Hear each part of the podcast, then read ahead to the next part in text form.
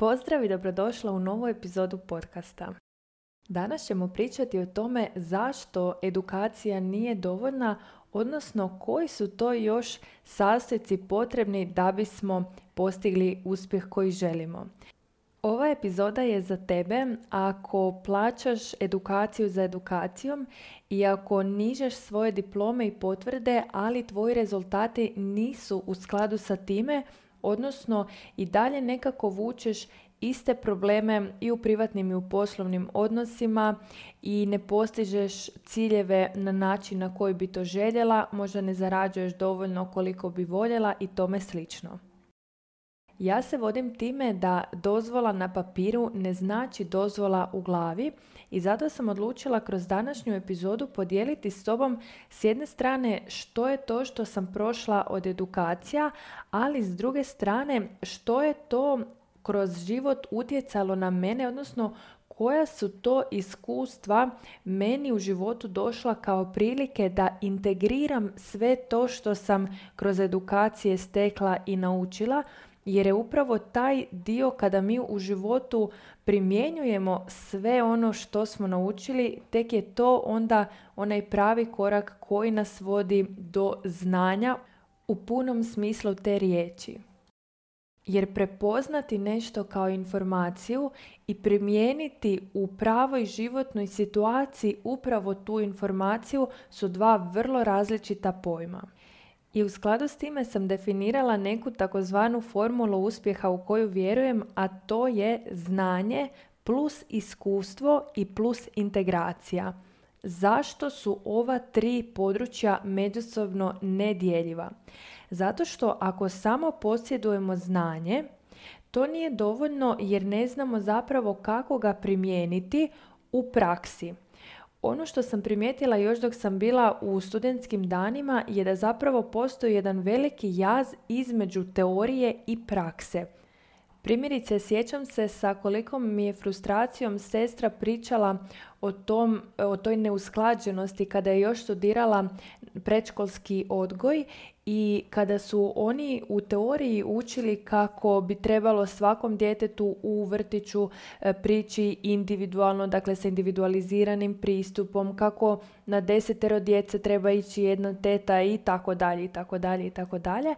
a paralelno tome su oni imali praksu u istom tom vrtiću gdje je zapravo na jednu tetu dolazilo puno više od 20 djece i gdje na tako velik broj djece zaista individualiziran pristup u punini te riječi nije bio moguć, a k tome je u toj grupi vrlo često bilo dvoje, troje ili čak i više djece koja su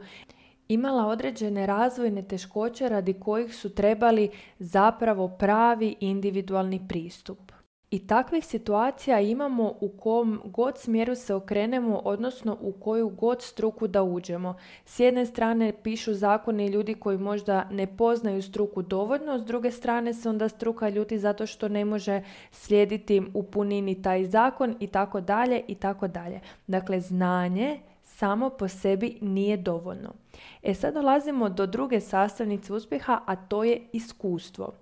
Iskustvo mi je jako važno definirati zato što iskustvo ne znači samo one životne, i kada kažem životne, mislim i na privatne i na poslovne situacije, u kojima se događa nešto što nam se ne sviđa. Bilo da smo dobili otkaz, bilo da e, smo izgubili voljenu osobu, bilo što slično tome. Dakle, iskustvo nije samo ta okolnost, već je iskustvo ono kako smo se mi u toj okolnosti snašli i ponašali. I poanta osobnog razvoja je da mi razvijamo svoje iskustvo na način da u svakoj novoj situaciji se usklađujemo drugačije i bolje, dok s druge strane, nažalost, postoje brojne osobe koje plaćaju velik broj edukacija, kojima život nudi milijuni jednu priliku, ali oni zapravo ne izlaze iz tog svog obrazca usklađivanja i ponašanja u tako nekim situacijama. I tu dolazimo do treće sastavnice uspjeha, a to je integracija. Integracija je ono što povezuje naše znanje sa našim iskustvom, a to znači da kada dođeš u priliku, u neku životnu okolnost da tada koristiš sva ta znanja, odnosno sve te alate koje si stekla kroz učenje i edukaciju. Budući da je ove godine 10 godina otkako sam ja u području osobnog razvoja i mentalnog zdravlja, odlučila sam nabrojati sve neke etape koje su definirale mene kao stručnjaka i koje su utjecale na to da ja izrastem u osobu koja sam danas. Ideja mi je da kroz to vidiš da ne postoji uspjeh preko noći i da ne postoji ta jedna idealna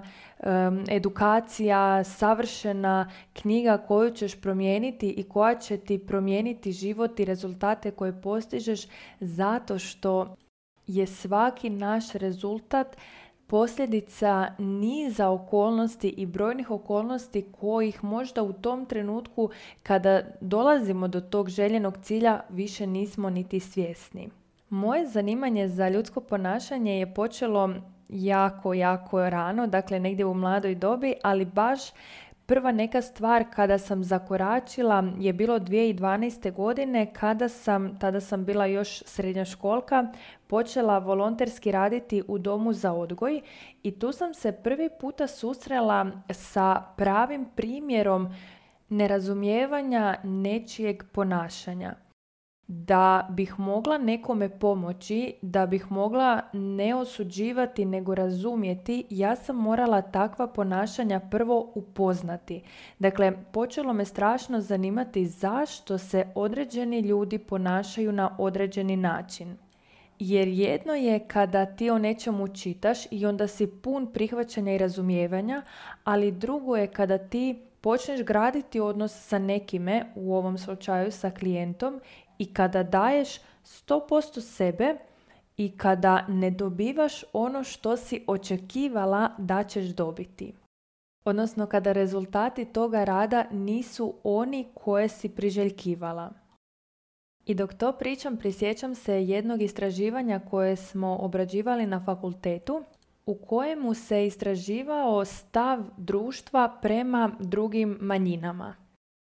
Dok su pitanja bila teorijska i vrlo neopćenita i generalna, ljudi su odgovarali sa vrlo socijalno poželjnim odgovorima, a to je značilo, na primjer, da li smatrate da ostale manjine u našem društvu trebaju imati puna prava? I tu su svi odgovarali većinom sa da.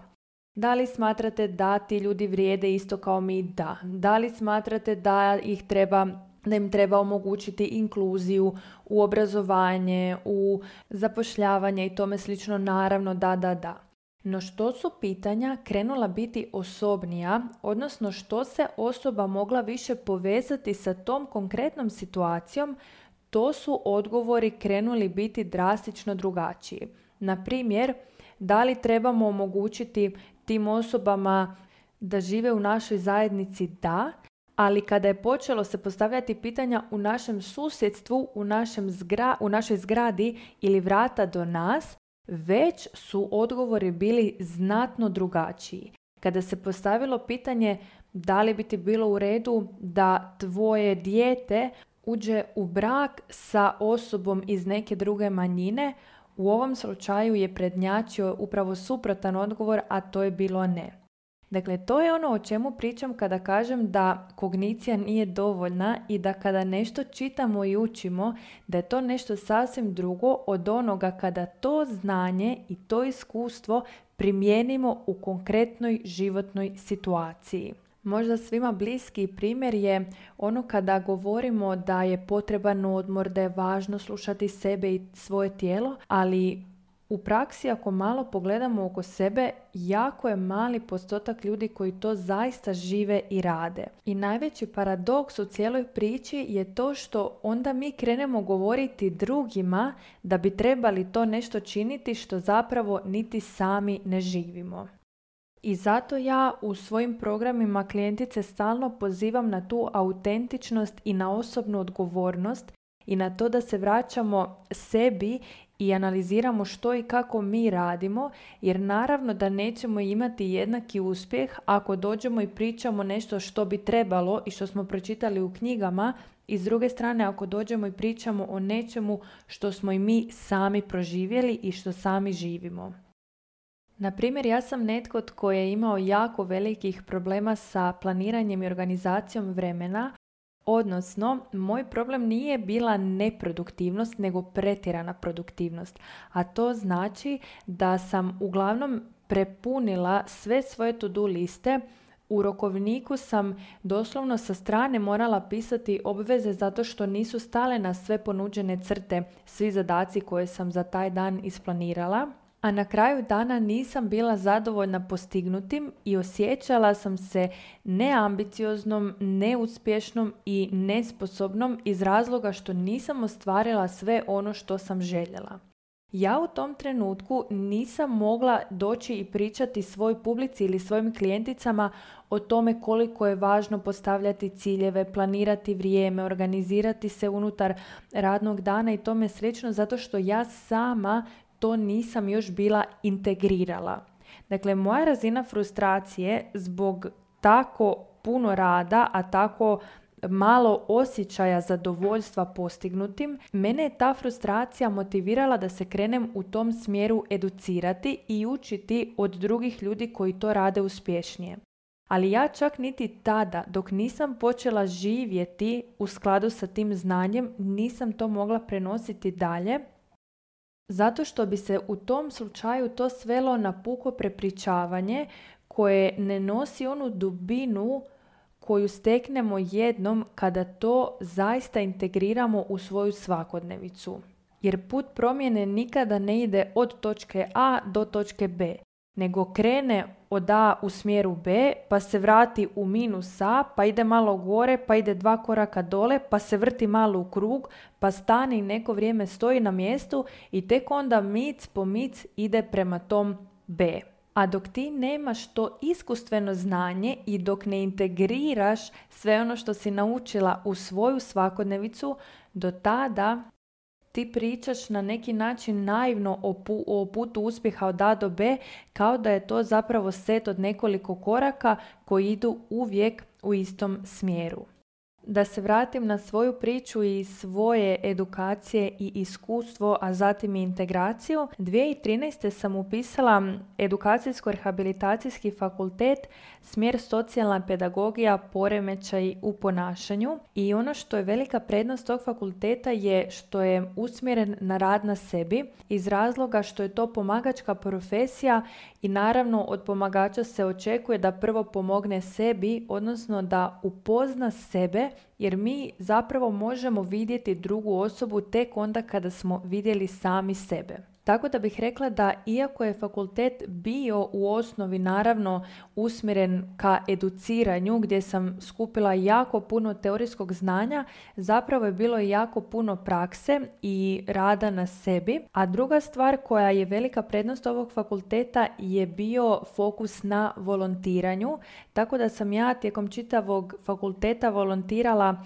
prvo sam radila u Ambidexter klubu, provodila različite projekte i programe sa različitim skupinama djece, mladih i odraslih. Nakon toga sam radila na plavom telefonu, a onda je počela moja suradnja sa Centrom za poremećaje hranjenja BEA u kojem sam se najduže zadržala, dakle preko pet godina. Prednost volontiranja je to što osim što dobivate iskustvo, dobivate i pristup različitim edukacijama zato što svaka ozbiljna organizacija, ustanova i centar vode računa o tome da njihovi volonteri budu stručni i da imaju adekvatnu podršku u smislu supervizije. Pored toga, budući da je moj fakultet bio više usmjeren na praksu i taj neki konkretan rad, nego na puno teorije, odnosno puno učenja iz debelih skripti, ja sam pored svega toga imala i dalje dovoljno slobodnog vremena, a budući da sam od uvijek bila znatiželjna, onda sam pohađala i različite druge edukacije, od kreativnih tehnika u psihosocijalnom radu, od individualnog i grupnog pristupa, dakle puno, puno toga što sam odmah mogla onda implementirati u radu u centrima u kojima sam tada bila i tada sam počela osjećati laganu frustraciju zato što kako sam bila uključena u dosta toga počele su mi se stvari ponavljati. I tu sam e, se prijavila za prvu europsku edukaciju, odnosno jedan seminar koji je okupio ljude iz cijele Europe. Tema je bila gender-based violence, a ono na čemu smo zapravo radili je da smo izmjenjivali primjere svoje prakse, odnosno načine na koji društvo podržava žene time što naglasak nije toliko bio na tretmanu, dakle primjerice kada one već postanu žrtve nasilja ili nešto slično tome, već to je to što društvo diljem Europe radi da do toga ne bi niti došlo. I budući da sam ja nekako od uvijek naginjala toj prevenciji jer mi je bilo intuitivno logično da je mudrije uložiti novac, resurse i vrijeme u to da do nekog problema ni ne dođe nego da onda kasnije ispravljamo krive drine. I budući da sam negdje naginjala tom radu na samopouzdanju žena i osnaživanju žena, 2016. godine sam pokrenula svoj prvi projekt pod nazivom Dozvola za nesavršenost koji je imao za cilj poticanje izgradnje samopouzdanja i pozitivne slike o sebi kod mladih djevojaka. Taj projekt se i dalje dan danas diljem Hrvatske uspješno provodi, a ja sam nakon toga negdje pri završetku fakulteta upisala svoju prvu veliku i dugotrajnu edukaciju. Dakle, nakon pet godina fakulteta upisala sam četverogodišnju edukaciju za realitetnog psihoterapeuta u organizaciji Hrvatske udruge realitetnih terapeuta koja je dio krovne organizacije Europskog instituta za realitetnu terapiju koja je onda pak dio instituta, svjetskog instituta William Glasser. Ova edukacija sastoji se od teorijskog dijela,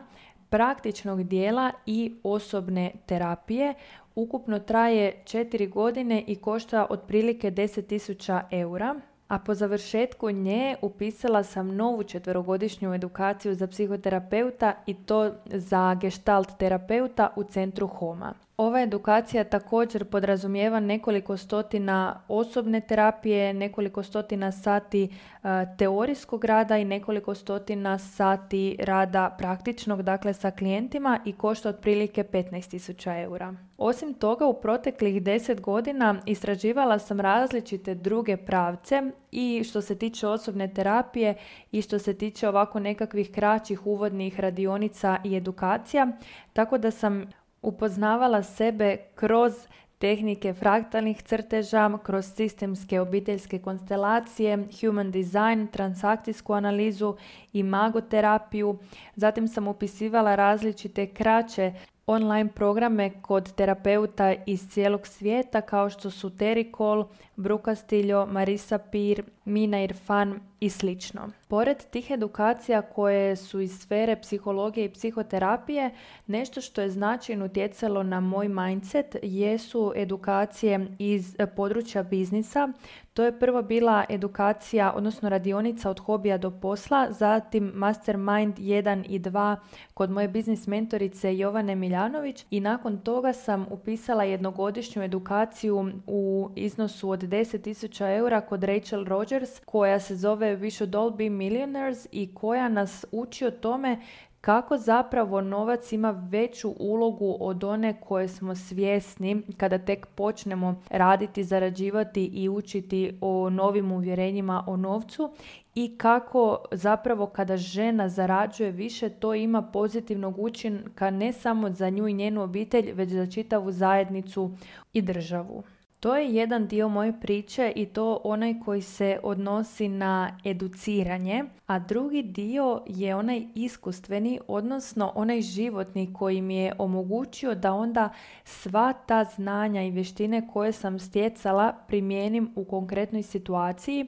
i ja zaista vjerujem da su moji rezultati danas upravo miks i kombinacija jedne i druge strane priče i da ne bih bila ovdje gdje jesam da nije bilo i jednoga i drugoga. Jedna od stvari koje su definitivno utjecale na mene snažno je to što su moji roditelji pokrenuli obiteljski posao, što znači da sam ja od najmlađih dana imala tu jednu dozu odgovornosti i obveze prema suradnji i prema poslu, tako da sam od malena stekla i radne navike i svijest o tome koliko je rada potrebno da bi se nešto steklo. Druga velika stvar koja je bila nekakva vrsta prekretnice u mom životu je to što sam sa 14 godina preselila iz obiteljske kuće i krenula živjeti sama, odnosno sa sestrom blizankom, zato što mi dolazimo sa malog otoka, a htjeli smo se razvijati, imati više prilika, više izvannastavnih aktivnosti i tome slično i zato smo odlučile preseliti u veći grad, tada smo živjele u Rijeci,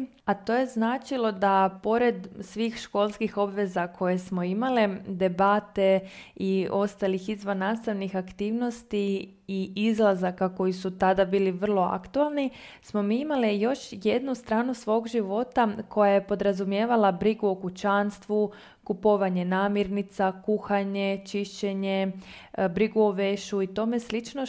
I koliko god smo imale podršku i roditelja i bake, jednostavno je velik dio odgovornosti već tada bio na nama, ali ista ta odgovornost je zapravo bila i prilika za izgradnju samopouzdanja zato što smo imale velik broj situacija u kojima smo samima sebi dokazale da smo samostalne. Treća životna okolnost koja me snažno formirala i utjecala na mene je bila bolest moje majke. Ja vjerujem da svatko tko je imao to iskustvo u svojoj obitelji zna da to nije bolest pojedinca nego bolest obitelji zato što u svakoj povezanoj obitelji snažno utječe na baš sve članove. I u takvim okolnostima je na samom početku bilo jako teško razumjeti što znači da život nije ono što nam se događa nego ono što sa time činimo i da je sreća stvar izbora. Zato što mi se to tada činilo vrlo teškim, nepravednim, nemogućim ali radom na sebi dan po dan zaista smo svi u obitelji došli do toga da pronađemo i dobre stvari koje su se dogodile upravo zbog toga što je majka tako teško oboljela. Tako da kada god pričamo o tome da su okolnosti koje nam se događaju neutralne, a da im mi dajemo predznak pozitivnoga ili negativnoga, onda to zaista mislim na apsolutno svakom primjeru. Iduća okolnost u kojoj sam morala ponovno podsjetiti sebe da se sve događa sa, za naše najbolje dobro čak i onda kada nam se čini da nema baš ništa dobro u trenutnim okolnostima je e, dijagnoza početnog stadija karcinoma kojeg sam imala sa 21 godinom. Sva sreća to se vrlo rano otkrilo, vrlo rano uklonilo, sve u redu, nalazi godinama nakon toga su dobri, ali ono što mi je važno naglasiti je da ja zaista u tom trenutku sam bila osoba koja se strašno borila protiv nepravde u svijetu, koja je strašno mislila da neke stvari ne bi trebale biti kakve jesu. I tek ta velika frustracija koja me dovela do bolesti i tek taj strah za vlastiti život i preživljavanje su bili ono nešto što mi je omogućilo da počnem mijenjati sebe i svoja uvjerenja i da krećem to silno inzistiranje mijenjati sa prihvaćanjem. I zato u današnje vrijeme kada se nekoj mojoj klijentici dogodi nešto poput bolesti ili otkaza ili rastave braka, ja apsolutno i postotno znam da to se događa za neko njene, njeno dobro, koliko god je to u tom trenutku dok se događa teško. I zaista vjerujem da je to moje iskustvo, moj potencijal koji onda unosim u odnos sa klijenticom i iz kojeg joj onda mogu dodatno pomoći. Dvije godine nakon toga je majka preminula nakon šest godina bolesti i ono što je za mene to tada značilo nije bio samo gubitak najvažnije ženske osobe u životu, nego na neki način i rušenje cijele ideje budućnosti i cijele doslovno strukture života. Zašto to govorim? Zato što nisam jedina kojoj se događa da joj se uruši cijeli svijet u jednom trenutku, ali mi je važno reći da čak i to iskustvo je donijelo koliko god teško i bolno bilo mnoge moje snage i potencijale i vještine koje ja ne bih imala da se to nije dogodilo. Primjerice sa 23 godine sam tada sa sestrom blizankom preuzela nekih 80% tog obiteljskog posla gdje smo morale doslovno preko noći naučiti jako puno stvari, i razviti jako puno vještina koje nam do tada nisu trebale i to mi je snažno ojačalo uvjerenje u ono što se kaže da čovjek nije niti svjestan kakvu sve snagu ima dok ne dođe u priliku da tu snagu pokaže. I zato primjerice danas kada klijentici u programu poduzetnija pričam o rezultatu kojeg vidim mogućim za nju, to onda nije nekakva fraza, to onda nije neko površno mantranje ili uvjeravanje u slatke laži, već nešto što čvrsto vjerujem iz vlastitog iskustva, a onda i znanja. I posljednja stvar koja je definitivno utjecala na mene je bila moja ortoreksija, odnosno moj potpuno poremećen odnos sa prehranom i vlastitim tijelom i kako to inače vrlo često biva u životu, meni u istom periodu života dogodila i ta ortoreksija ili sam tek tada osvijestila i taj početni stadij karcinoma i onda kada se to dvoje spojilo, tadašnji me partner napustio. Tada sam mislila da nikad neću moći proći preko toga i da mu nikad neću moći oprostiti i jedna velika potvrda mog osobnog razvoja je za mene bila kada sam ga srela nekih dvije godine nakon toga slučajno i kada sam osjetila potpuni mir, suosjećanje i onu iskrenu želju da bude dobro zato što sam ja tada bila dobro. Ideja dijeljenja moje priče nije bila da ti sada smatraš da imaš manje šanse uspjeti nego ja ili da ne možemo uspjeti ako nismo imali teške periode u životu što dosta mojih klijentica ima, već je bila upravo to da shvatiš da ne postoje savršene i nesavršene okolnosti u životu u kojima imaš ili nemaš prilike izgraditi uspjeh, već da je uspjeh zaista rezultat onoga što ti odlučiš u zadanim okolnostima napraviti. Jer lekcije koje stječeš i koje učiš na različitim edukacijama ili programima koje pohađaš možeš testirati na najneutralnijim mogućim situacijama u danu kao što su na primjer čekanje u redu na šalteru ili gužva u prometu. To je isto okolnost koja je neutralna, a koju 99,9% ljudi smatra negativnom